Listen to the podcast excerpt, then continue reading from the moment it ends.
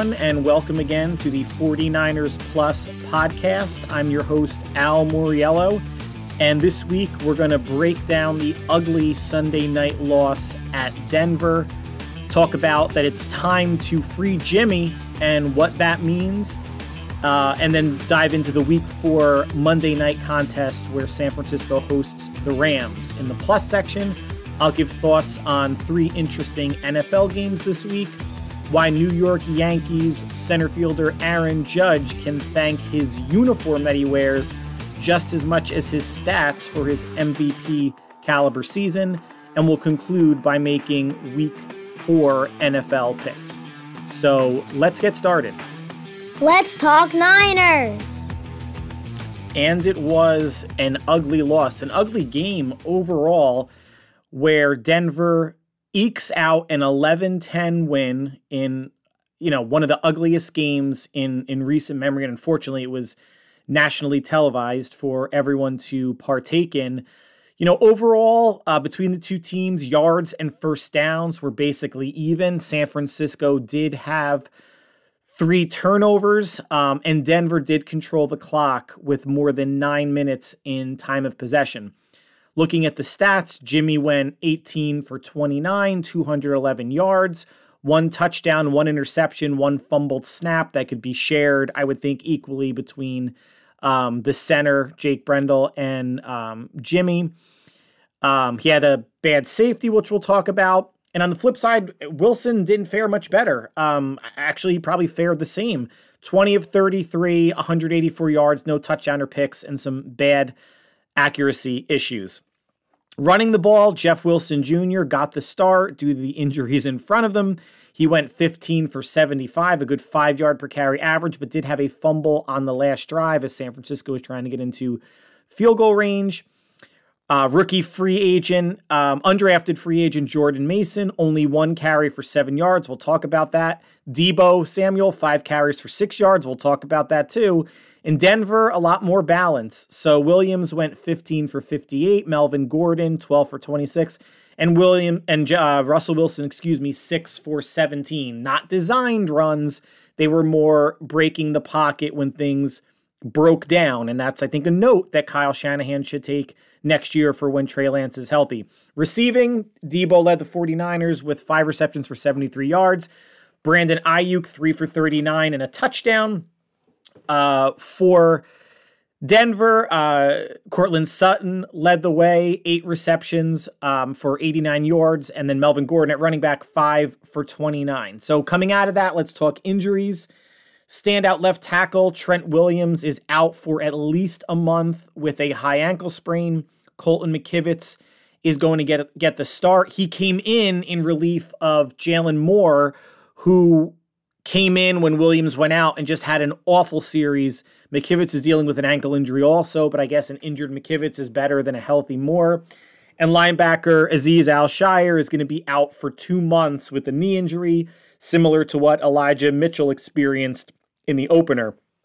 So, what went right? It wasn't much other than the TD drive that San Francisco had. There, it, the offense was crisp. There was a good run pass ratio, mixing up plays. The defense played lights out except for the last drive, and you can tell that that was coming all game long. That Russell Wilson just needed one drive, and he got it and cashed in. Uh, Hufanga at safety was great again. Um, Jackson, the rookie defensive end, Drake Jackson recorded his first career sack. And basically everything else went wrong. Um, the offense was bad. Uh, Seattle, Denver's offense wasn't much better. I think the takeaway for this game, and we're going to talk more about offensive philosophy, but what Kyle Shanahan saw from Russell Wilson is what Trey Lance should be. It's what Steve Young was, and Kyle Shanahan grew up around the team in the 90s when his father Mike was the offensive coordinator. There were no designed runs for Steve Young. He scrambled a lot and, and maybe sometimes more than the offensive coaches were hoping to, especially early in his career. He bailed the pocket pretty early. But getting into 93, 94, 95, he ran when he had to, when people were covered or the pocket broke down or he was given an opening, not these decide runs. And maybe this is something that Shanahan will will file away um, for next year. The safety that Jimmy took, it was a bad safety. But let's not mistake that Jimmy's safety was the same as Detroit Lions quarterback legend Dan Orlovsky had uh, over 10 years ago, where he literally ran out of the end zone and down the end zone down the end zone white stripe in the back of the end zone for about 3 seconds. He had no idea where he was. This was bad awareness by Jimmy, but he he was trying to buy time. Kyle Shanahan equally shared blame saying that it was a bad play call. He does not, he rarely calls long developing plays for Jimmy in general, and then he decides to do it when San Francisco has the ball at their own too. That was curious to say the least. Jimmy was trying to buy time, backpedaled, half of his foot stepped out of bounds. What could have compounded matters was the fact that when he did actually throw the ball, it, I believe, went to Jeff Wilson, who bobbled it. It was intercepted um, by Bradley Chubb, and it would have been a pick six touchdown. So thankful for the safety there and made the game uh, 10-5 at the time. So San Francisco was still in the lead. But, but there needs to be situational awareness. There needs to be field and pocket awareness, which we know kind of Jimmy struggles with, but but Shanahan did him no favors uh, with the play selection. The running backs for San Francisco, 82 yards total. I talked about last week that they have to run for 125 yards, if not 150 yards, to win the game. They ran for six yard, 6.3 yards per carry. The running backs. So it it was there. Kyle did not stick with it nearly enough. Jeff Wilson had 12 carries. Jordan Mason had one carry. Plus, Deebo Samuel had five for 60, five for six yards. So 88 yards total, total versus Denver had 33 rushes for 101 yards, a little over three yards a carry, but there was a commitment to the run. So you had to defend it. So when Russell Wilson was performing play action, which wasn't all that often, one begets the other. If you're not running the ball, play action doesn't mean anything. And San Francisco is running the ball well. The carry split needs to be more even. You cannot give Wilson or any running back on this roster in the neighborhood of 20 carries per game. The fact that Mason had one for seven yards is ridiculous. If you're active on the roster, the coaches should trust you to play and play more. On top of Jordan Mason, Marlon Mack was active he didn't get any carries. And I think he's only been with the team for a little over a week, so I can understand that. Especially if Kyle is worried about picking up any any blitzes, any sort of pass protection. But to me, so what? Put them in there to run the ball. Put Jeff Wilson in there if it's a passing situation. At some point, well, Nathaniel Hackett isn't a great coach for the Broncos, but their defensive coordinator might catch on, but you can't have a 12 to 1 running back carry split not when you come in saying you want to run the ball at least 30 times a game. 35 or 40 is ideal. That's a lot to me, but that's what Kyle wants to do. You cannot have your backup running back or your number two running back running back, not wide back, not Deebo, run the ball once. And Kyle Shanahan came out this week and said, you know, the running game with Deebo Samuel is not fooling any anyone anymore. Oh, no kidding. I've been saying this for about a month it's not fooling anyone because when you put Deebo back there, Kyle, he gets the ball. There is no deception, there is no play action.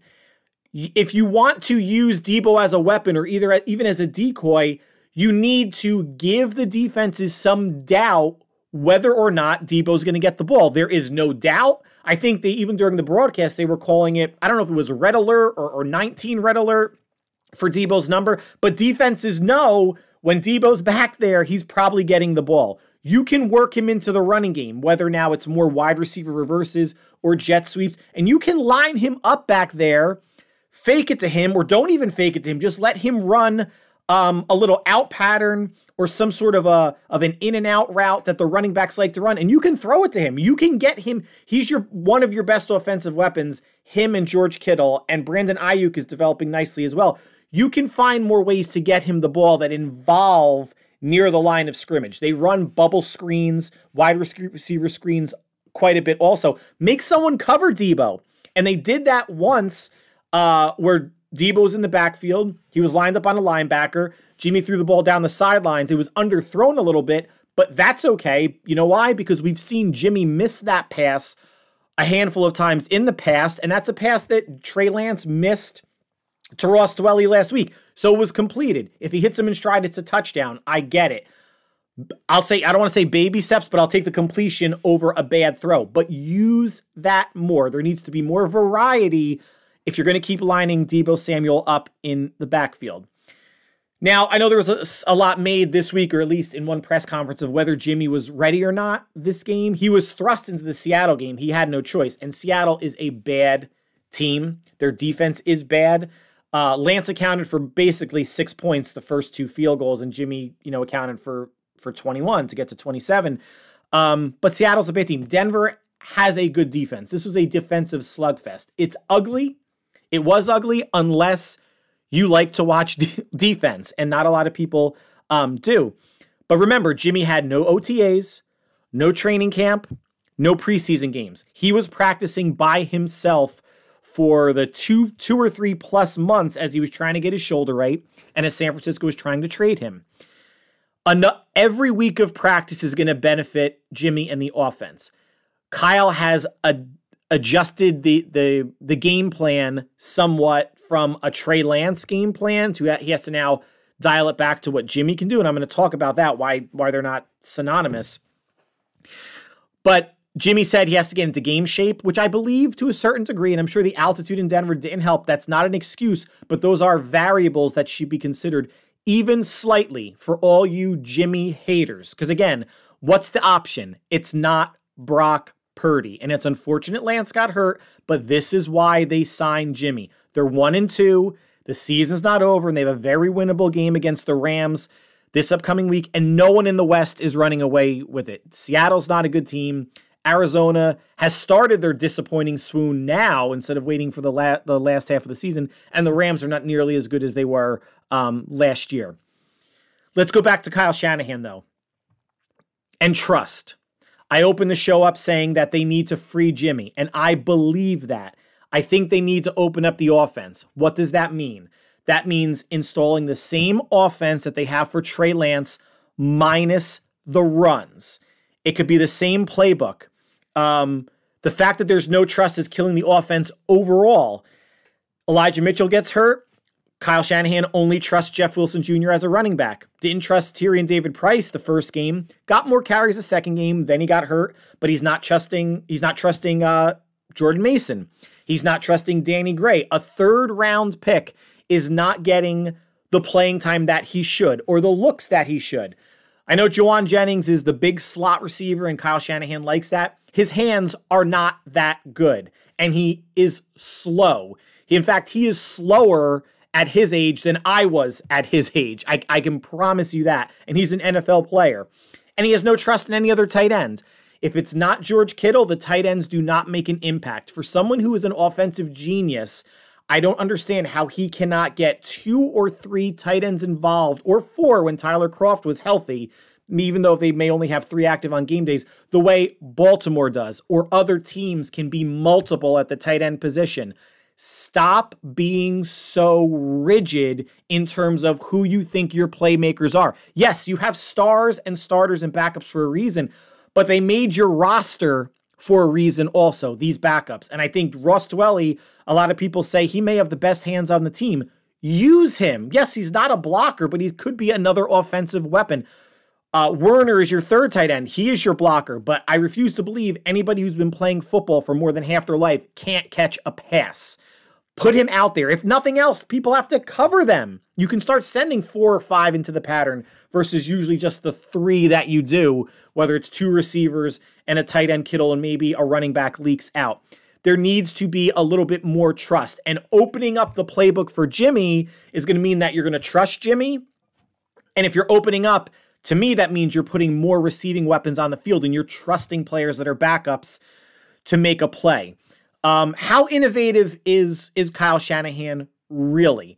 It took him three or four years into his tenure as a head coach to realize, hey, I need a mobile quarterback. Well, guess what? He had Colin Kaepernick back in 2017 when he and John Lynch were hired. Now I know that there was the whole kneeling, social justice stuff that entirely too too many people bent out of shape and took it for what it was not. And he could have had Kaepernick on that team. Uh, Kaepernick actually um, declined to re-sign with them, and, and San Francisco released him. But but Kaepernick would have came back and played. Let's not mistake that. Instead, who does Kyle Shanahan opt for? Brian Hoyer, garbage, and they drafted CJ Beathard in the third round, garbage. Immobile passers that I guess Shanahan thought he could turn into a robot to deliver his offense. Well, remember, Brian Brian Hoyer lost, I think, the first seven or eight games of that season until Beathard came in, won a game, and then they traded for Jimmy because they saw, well, none of these two are the answer, and he won the last five games of the season. Meanwhile, Shanahan was waiting for um, Kirk Cousins to become a free agent, but it's just like in the NBA, uh, being in the Northeast as a Knick fans. Well, the se- you know the offseason of 2023, 2024, all these players are going to become free agents.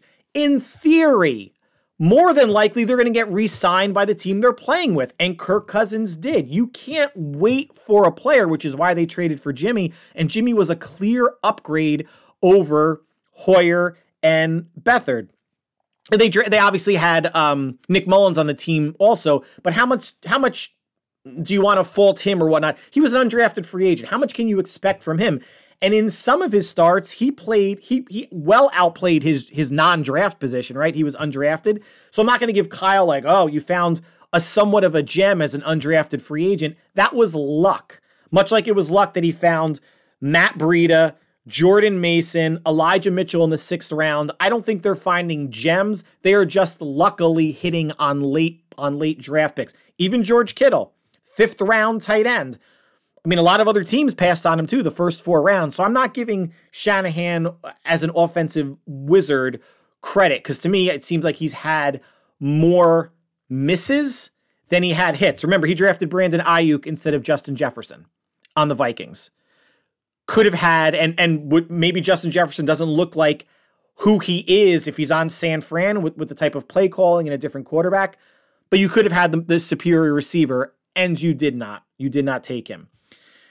So we've all seen conservative Jimmy, right? Let's let's call it that. And I think Jimmy plays scared. I think he played scared against Denver because Denver was getting to him.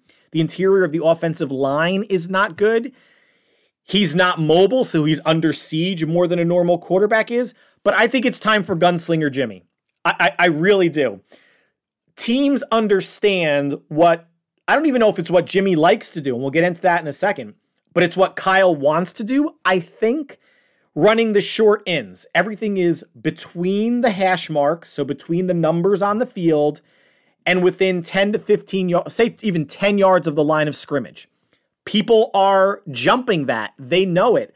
The pass that he threw to Deebo Samuel, he should not have thrown, but two defenders, a corner, a nickel corner, K'Waun Williams, former Niner, and Justin Griffin, who was another former Niner, um, broke up the pass, and Griffin wound up, you know, intercepting it for for Denver.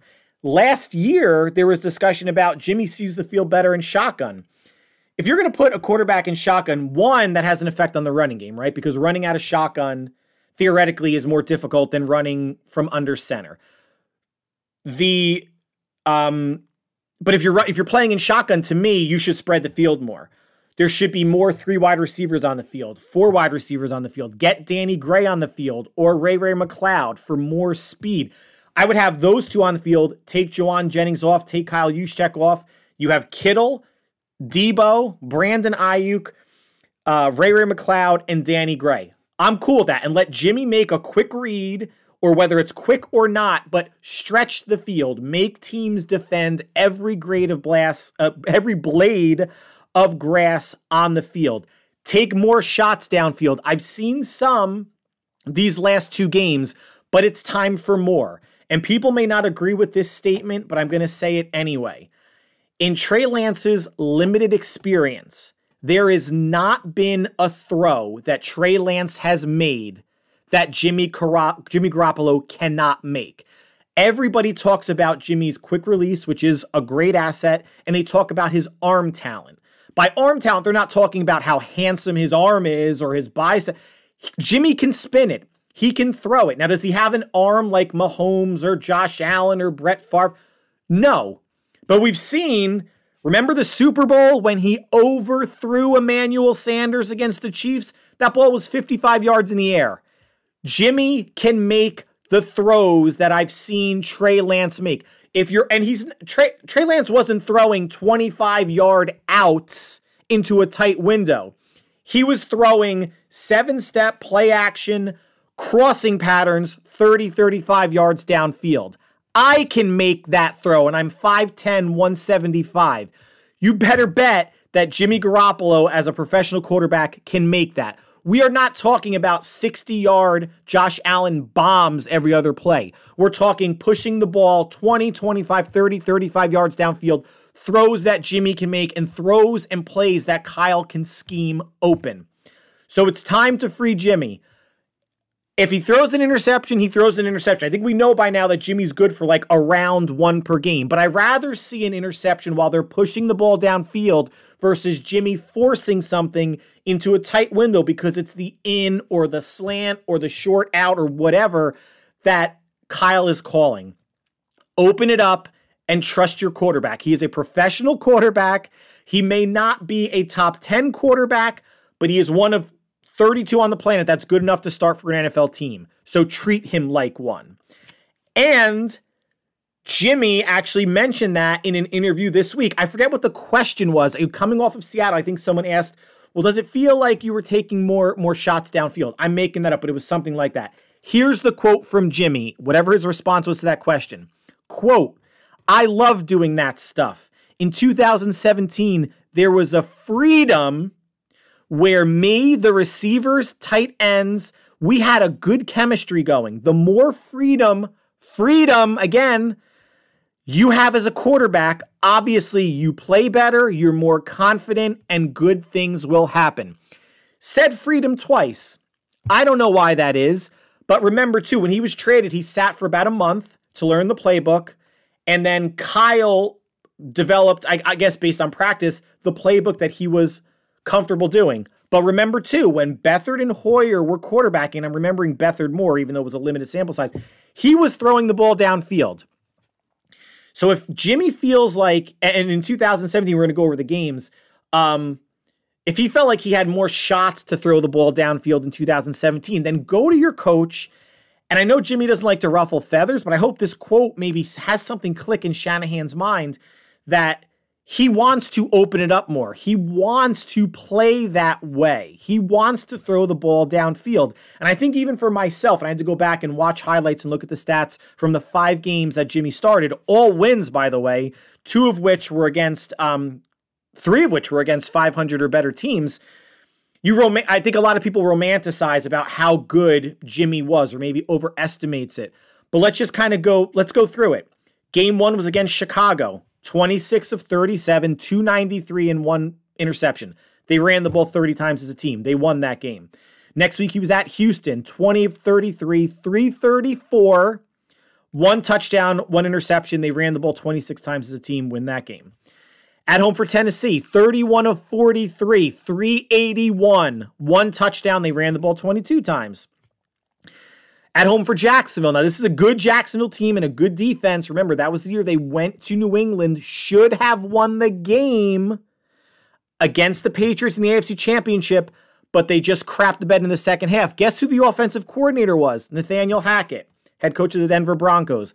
Jimmy was 21 of 30, 242, two touchdowns and an interception. They ran the ball 32 times. Last week of the season was against the Rams, 20 of 33, 292 two touchdowns, two interceptions. and They ran the ball 28 times. So now I'm looking at the yardage 293, 334, 381, 242, 292. The 242 Jacksonville game was, I think, a, a, a, remnant or a piece of the fact that Jacksonville was a really good defense. But that game, 20 of 33, I'm sorry, 21 of 30, 242, that's basically what Jimmy's been ever since and I don't know why. So I can understand in terms of the number of throws, the yardage. Yes, he's going to throw an interception close to every game, but I can live with that if you're pushing the ball down the field. But throwing for 293, 381, 334, 292, listening to this and watching the game, forget the Denver game.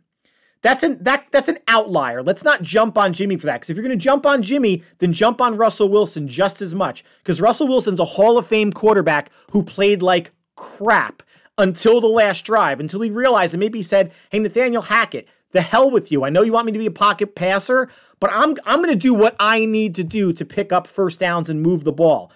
I don't know what the what the conversation is going to have to be with Jimmy and Kyle Shanahan they have to meet in the middle. If Jimmy likes to play a little bit more gl- gunslinger and wide open football, that I know that's not what Kyle wants to do, but they have to meet in the middle a little bit and give the quarterback more. Here's the word, guys: freedom. That Jimmy said twice to push the ball more.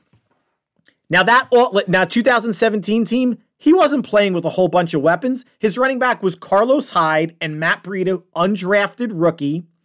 Marquise Goodwin, Trent Taylor, uh, Kendrick Bourne, Louis Murphy, and Aldrick Robinson as your wide receivers, right? Now, Goodwin had a pretty good year. Why?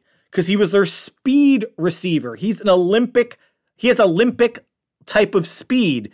He had nearly a thousand yards. Kittle was a rookie, had a decent season, but again, rookie, and Garrett Celek were your two tight ends.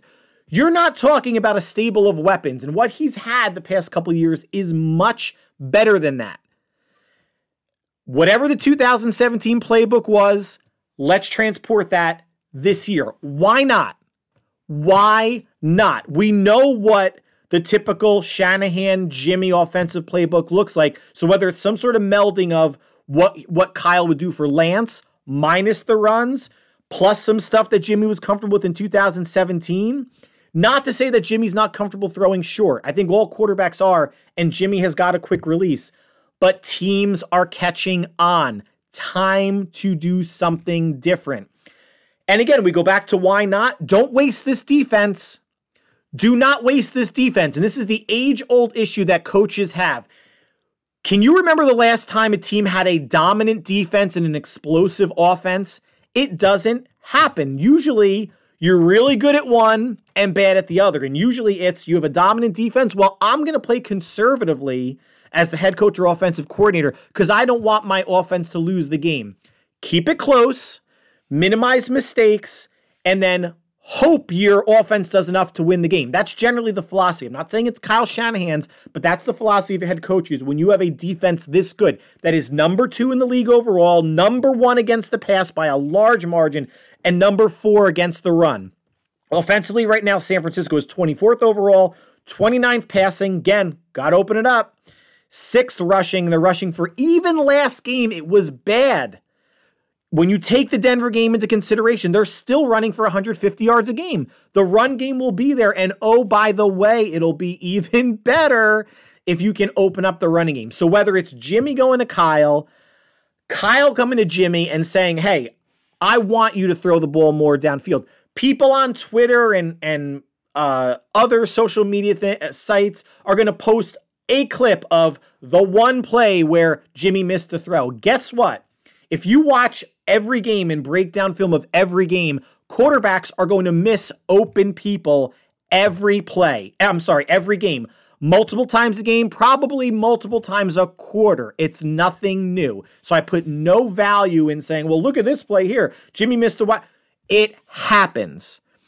But I want to see numerically more consistent shot, more consistent routes run, drawn up, and shots taken by Jimmy downfield. Now, I'll get off my pedestal for a second and let's just go back and something that was revealed this week. Again, for all you Jimmy haters or people that think he's crap, because he's not.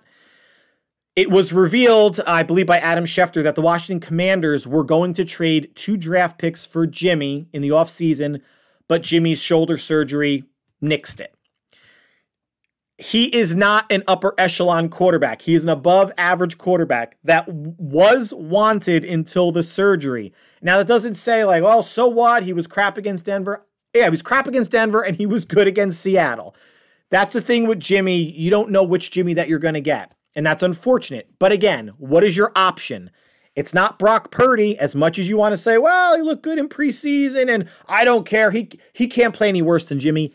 Yes, he can. He was the last pick in the draft for a reason. And I've watched some of his college tape. He has made he made some ridiculously bone too many bonehead running back, throwing the ball backwards over his head at Iowa State that they got to get that that stupid stuff out of him. What he does offer is mobility. And it's the mobility I want in a quarterback. It's not the Trey Lance, let's run him into the into the teeth of a defense stupidly, Kyle. It's things are breaking down. I'm going to buy time with my legs. And if there's an opening, I'm going to pick up the three, four, five yards instead of throwing it away or making a bad decision.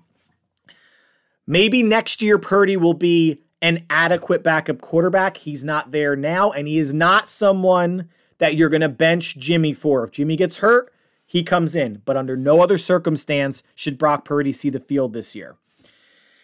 And let's conclude the section with uh, the week four Monday night game. Prime time again, but I don't think this is going to be nearly as ugly as the Denver game or the Giants and, and Cowboys game this past Monday night for, for that matter. I'm going to start off with my prediction. I think the, the 49ers win this game 24 to 20. Now remember, they're one and two. If San Francisco wins this game, they're in first place in the NFC West, tied with the Rams at two and two, but they will be first place because they have the tiebreaker. This is a winnable game. Seattle's one and two. Arizona's one and two. Not good teams. The Rams, while you may think about the star power, they are not, they're an average team right now. Offensively, they're behind San Francisco in total yards per game. They're ahead of them in passing, but you would expect that with Stafford and Kupp versus versus Jimmy.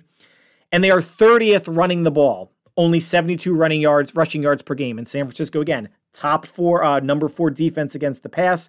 A rush, number one against the pass. We'll see how they can hold up. And defensively, you're thinking about all the stars on that team, right? On the Rams, 17th overall, 23rd against the pass. They're giving up 252 yards a game. 10th against the rush, 93 yards. So that's where they're a little bit stronger, but not fantastic. In points, they're 20th, giving up 23 points a game. This is a gotta have it game for San Francisco. This is not a playoff game, which helps because San Francisco historically in the regular season plays really well against the Rams. The one thing that I think, or there's going to be a couple things I think Kyle's going to have to do a little bit differently with the offense. But the Rams had success in the NFC Championship game playing five down linemen and took away the run. I'm sure the Rams are going to do that again. I don't think that's going to be their base defense, but with the way that the offensive line, the interior has somewhat struggled, Kyle has to adjust for that. That probably does not mean spreading the spreading the field, but they're going to have to find ways to to generate um, a running game if the Rams are going to stack the box right off the jump with with five defensive five defensive linemen. Again, I think San Francisco wins 24-20.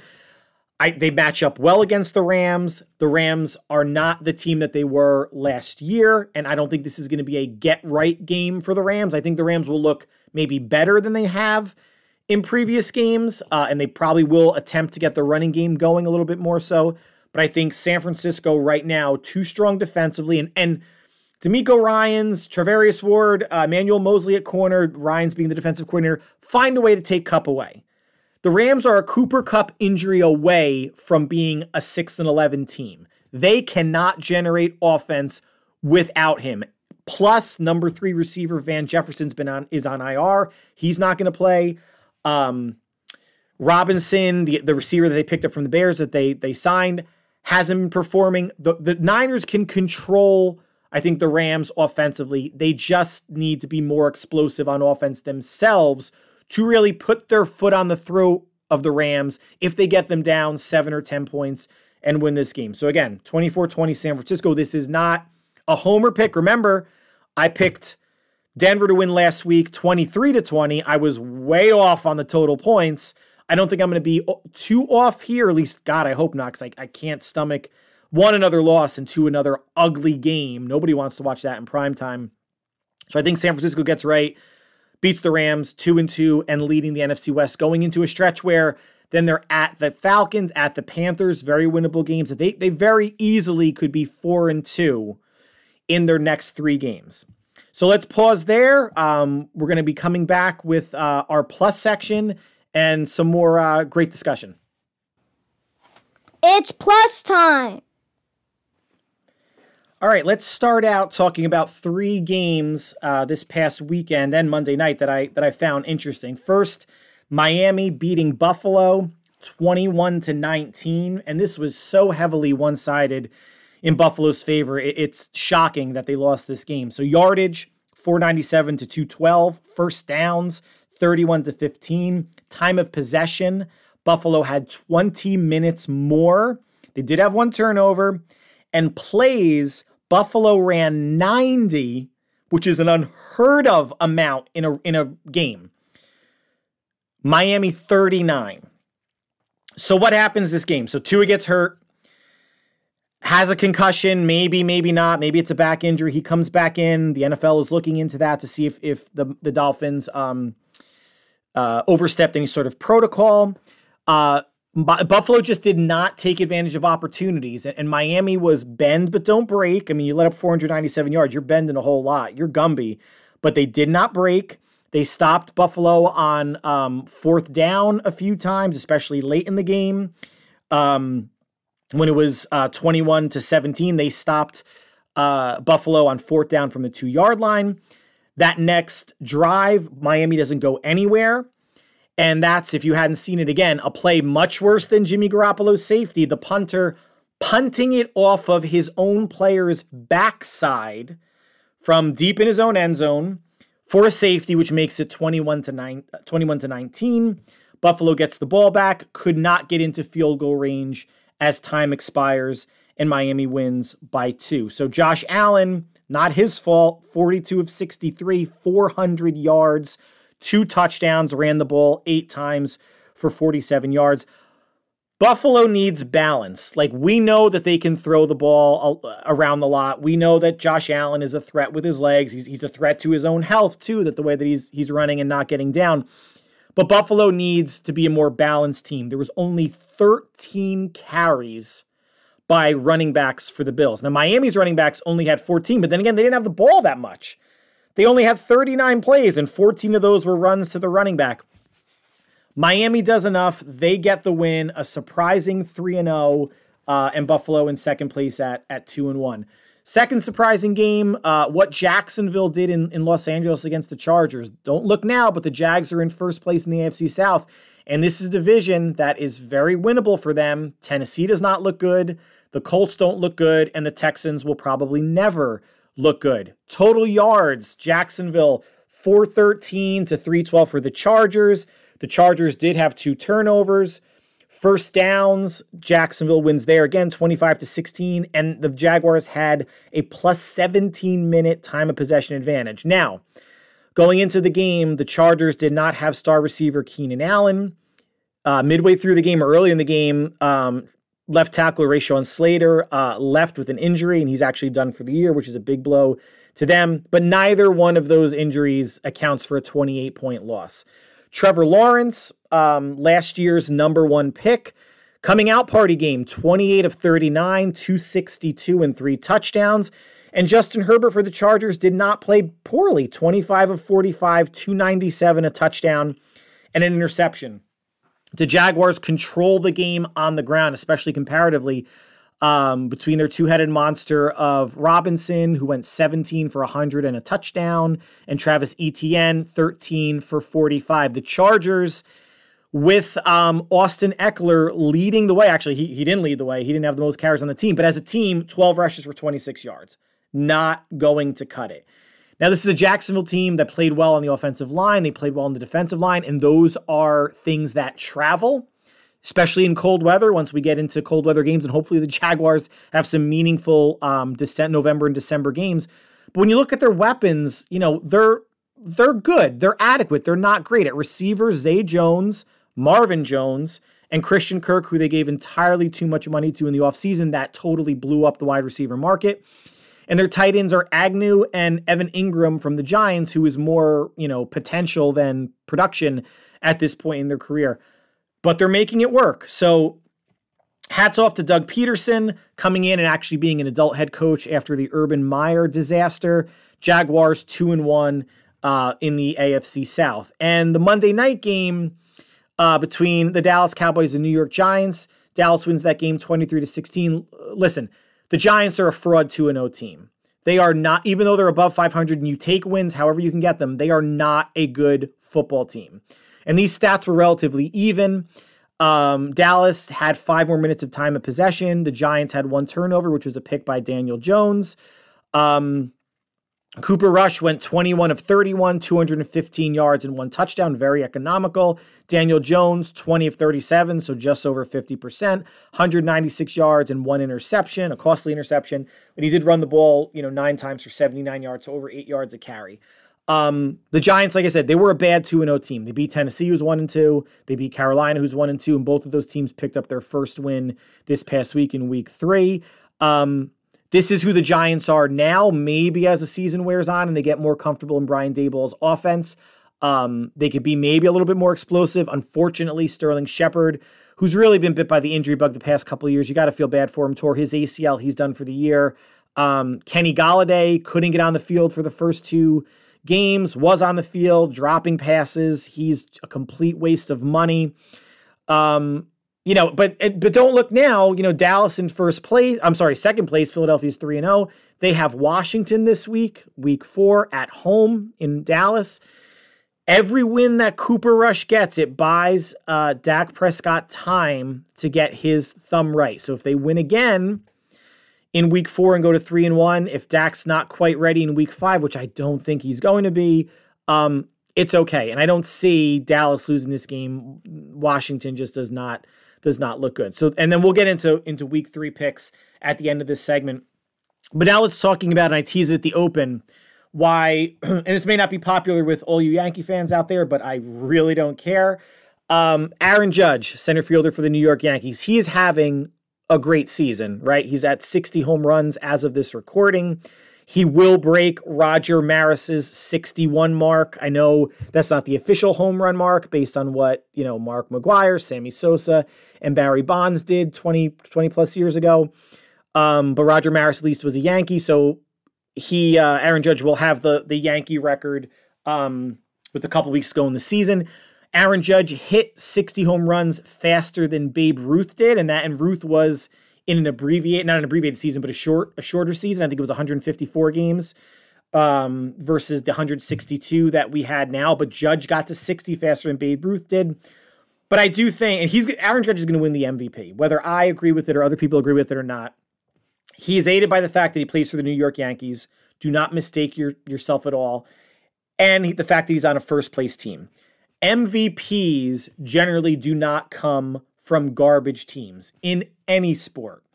Now, he is having, again, a very good season, but let's take a look at, I mean, beyond a very good season, but let's take a look at other, other players in other sports that I think have benefited from the jersey they wore.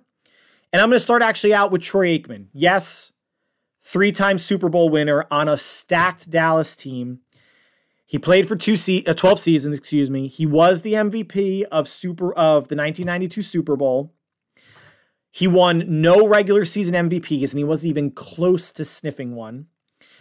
Troy Aikman had one season, one where he threw more than 20 touchdowns. He never threw for more than 3,500 yards. Overall, in his career, 165 touchdowns, 141 interceptions, mediocre, and a mediocre passer rating of 81.6. Now, this was the early to mid to late night. Well, he, yeah, he retired, I think, in 2000, 2001. So it's not like he was playing in an era where the forward pass was just invented.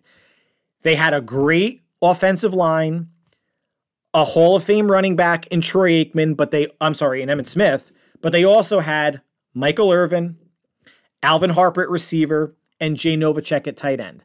They had weapons. And Jimmy Johnson's philosophy and later Barry Switzer was run the ball, play good defense.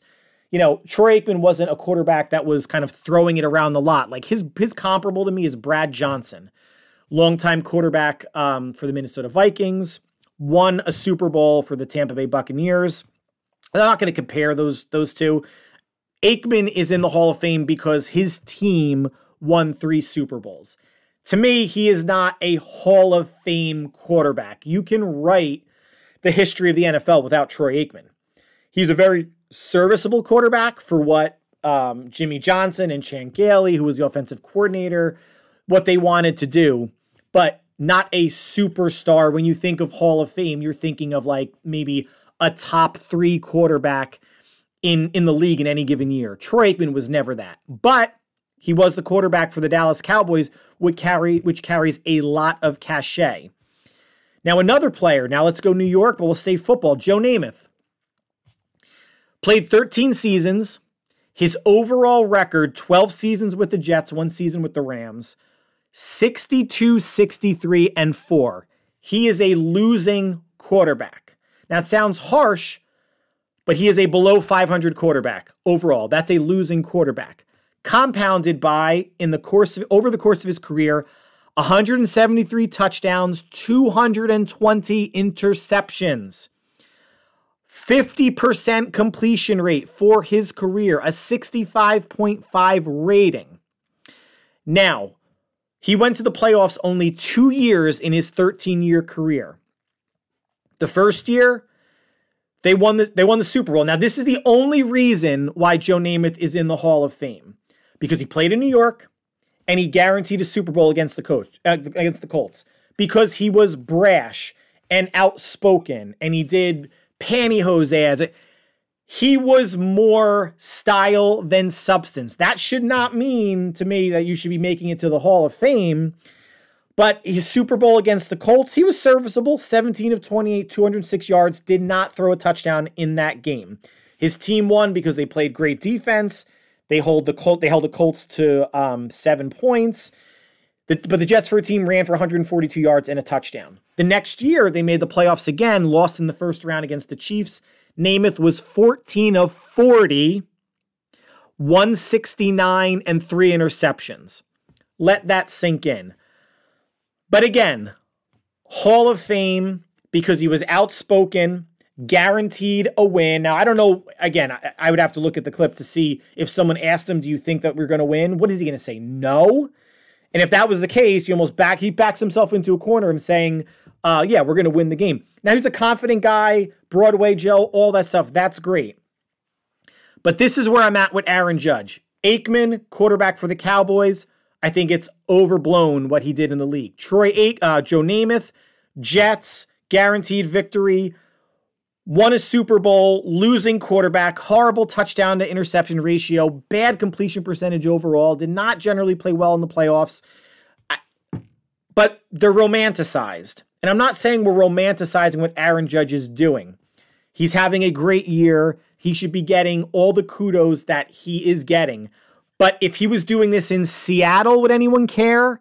If he was as much. If he was doing this for the Arizona Diamondbacks, would anyone care? If he was doing this for the Miami Marlins, would anyone care? No. Even the, the, the Padres, I mean, they're a borderline playoff team. It would not get as much recognition as it as he does because he's playing for the New York Yankees. That's that's the first thing. The stats are great. 548 at bats as of this recording, a 314 batting average, 128 RBIs, 60 home runs, has struck out 167 times, and his on base percentage is 425. Again, really, really good season. And is it MVP worthy? Yes. But to me, Shohei Ohtani, pitcher and batter for the Angels, should be the MVP. Now, comparable number of at bats, because again, he, he he doesn't just bat when he pitches, he's the DH. 549 at bats, 271 batting average, 93 RBIs, 34 home runs, and he hit 46 last year. He hit more home runs last year than Aaron Judge did. Less strikeouts, 149, and an on base percentage of 357. Now, on, now that's batting. Now let's go to pitching. He's pitched 26 games. He has a 14 and 8 record, a 2.47 ERA, and 203 strikeouts. If Ohtani was on the Yankees, he would he would be tied for the most wins as a starting pitcher and he would already have the lowest ERA. His ERA right now is more than one full run behind the Yankees' number one and number two starters. That includes their big prize, Gerrit Cole, who obviously can't pitch as well without any sort of spider tack sticky substance. All right, now there's another stat. I'm not trying to convince you to change your mind if you're a Yankee fan or think that Judge is, is deserving of the of the MVP. He is. But there's another stat called wins above replacement, which means if you take this player out and put in an average player at their position. So for Judge, you put in a Major League Baseball average player. Judge is worth nearly 10 wins above that replacement player, 9.96. Shohei Ohtani is 9.2. So now that means now you're but you're you're again now this is two different positions that if you replace him with an average pitcher and an average designated hitter, you're getting over 9 wins more through the, through the course of the season up to now. Now, what does that mean? If you look at the teams, if you were to swap them, it means the teams are going to be in exactly the same spot. The Yankees are still going to be in first place. The Angels are still going to be a bad team. But can you imagine if you had Shohei Ohtani in New York? How crazy it would be, how over the moon the media would be with him to have a pitcher who would have an under two and a half ERA and probably even better given the team that he would have around him. And how and the batting the 30 plus home runs the the 270 plus batting average almost 100 rbis and listen would judge do what he would do in in in uh for the angels i don't know he would still have mike trout around him but if he had this exact line would he be the front runner for mvp in california? I don't think so. So you have to you have to factor the Yankee element into this because it is a big one, the New York biggest market pinstripes element. But also remember what happened about a decade ago in New York with Linsanity. Remember that, Knicks fans? Where Jeremy Lin had literally a good month of February and everybody went nuts. New York media, Sports Center, and, and Jeremy Lin was having great games, you know, for the Knicks, but it was a month.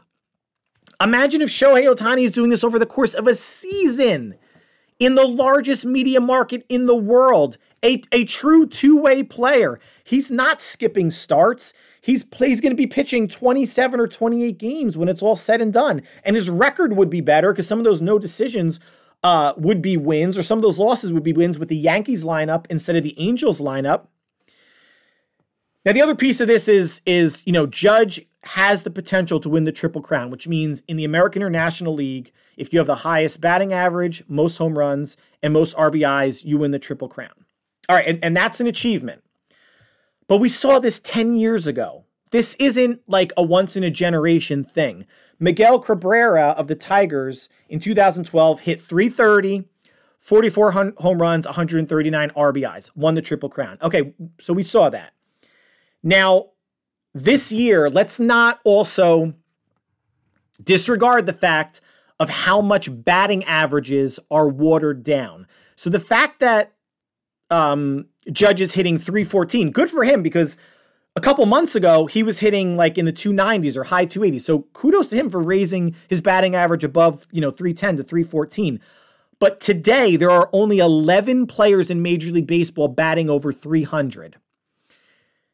Now let's compare in 2000. So we're going to go back five years to 2017 and and now another five years to 2012. So we're going back five and 10 years.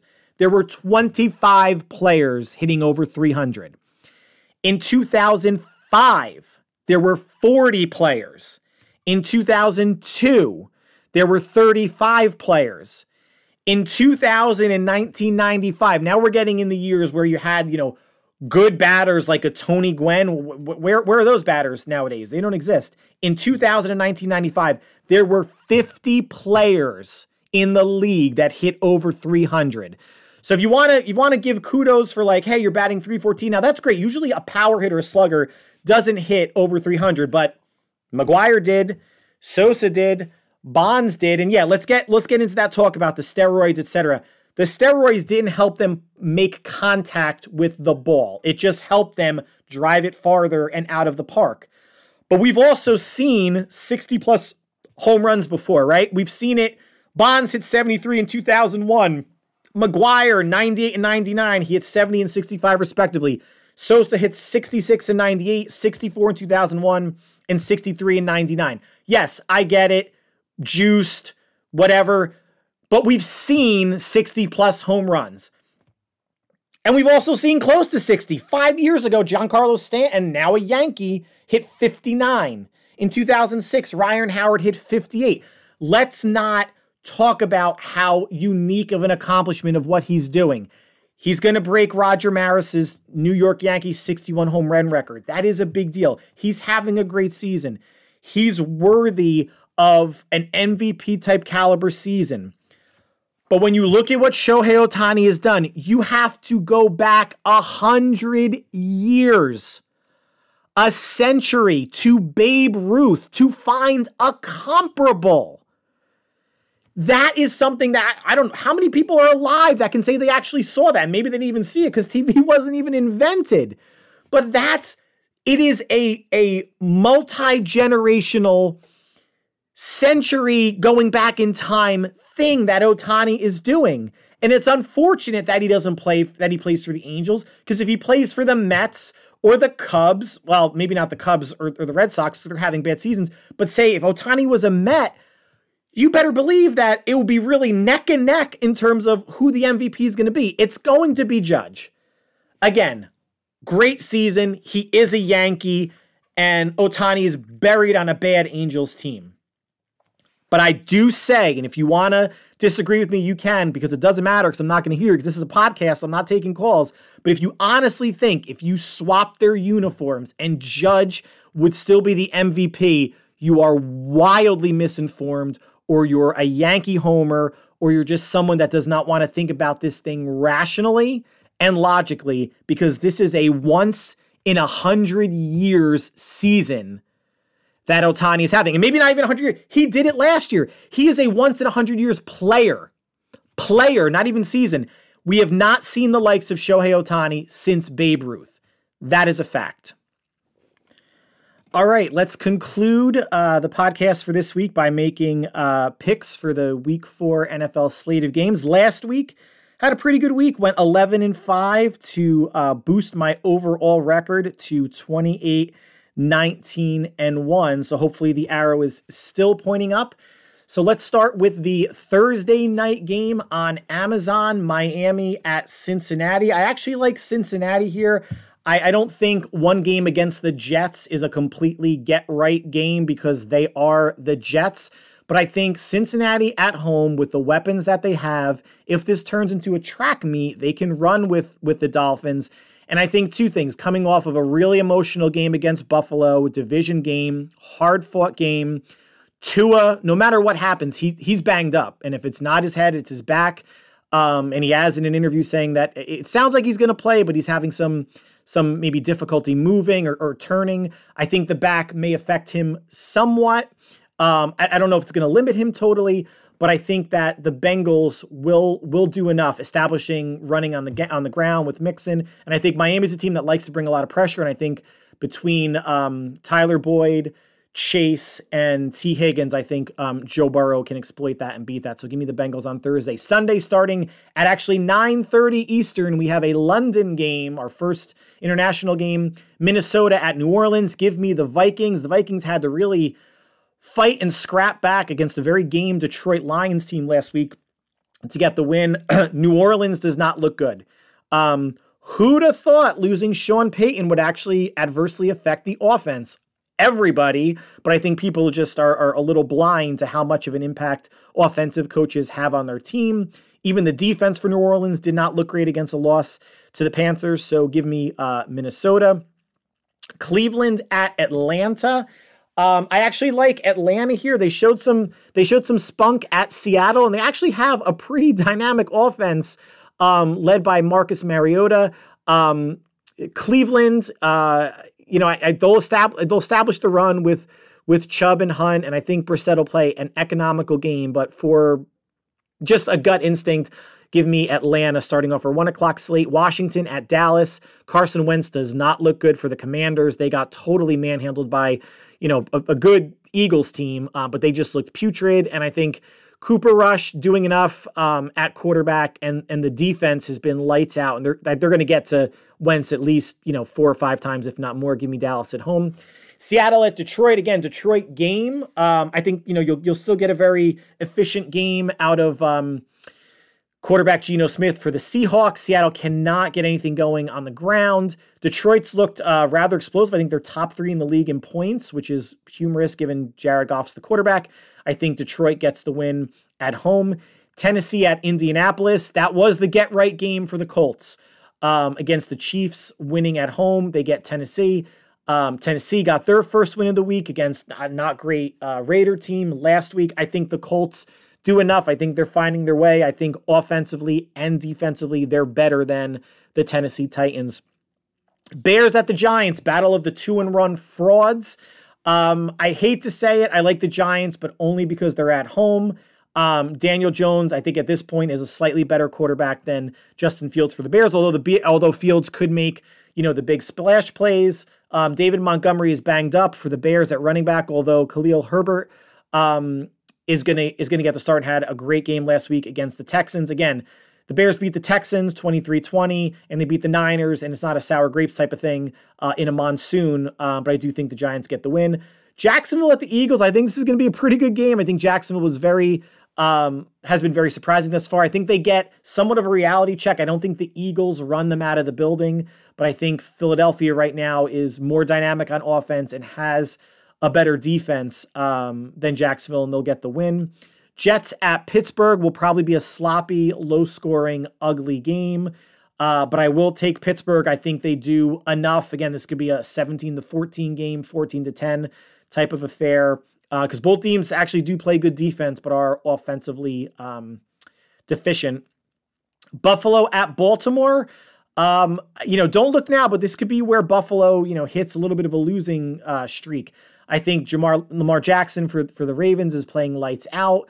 Um, he's running the ball well. He's throwing the ball really well. And again, I don't want to say it was an emotional game for Buffalo, but how much does 90 plays really take out of an offense? Um, because Baltimore's home, um, because I think Lamar Jackson's going to give them fits, just like Josh Allen's going to give the Ravens fits.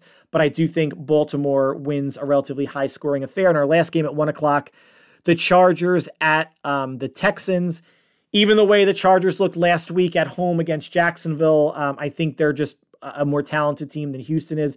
Davis Mills, um, the quarterback for the Texans, has not looked good to open up the season. They were hoping he was going to take a step forward. He has not give me the Chargers. And then the three, there's only three four o'clock games this week. The first that we'll go over Arizona at Carolina.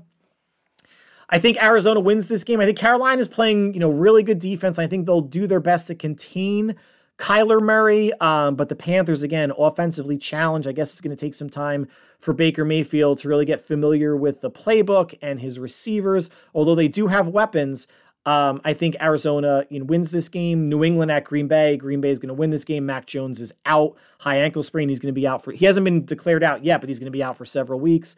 Um, Green Bay gets the win there.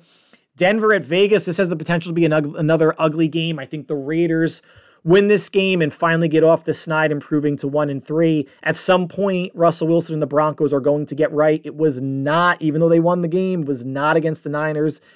They won in spite of, of, of themselves versus because of, of themselves and some of the mistakes. I mean, three turnovers, a fourth with the safety for San Francisco, and Denver still wins by a point.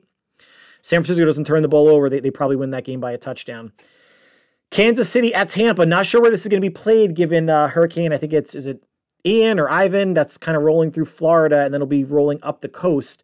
Um, all things being equal, if they play this game in Tampa, Mike Evans is coming back off the one game suspension. I think Chris Godwin should be healthy as well.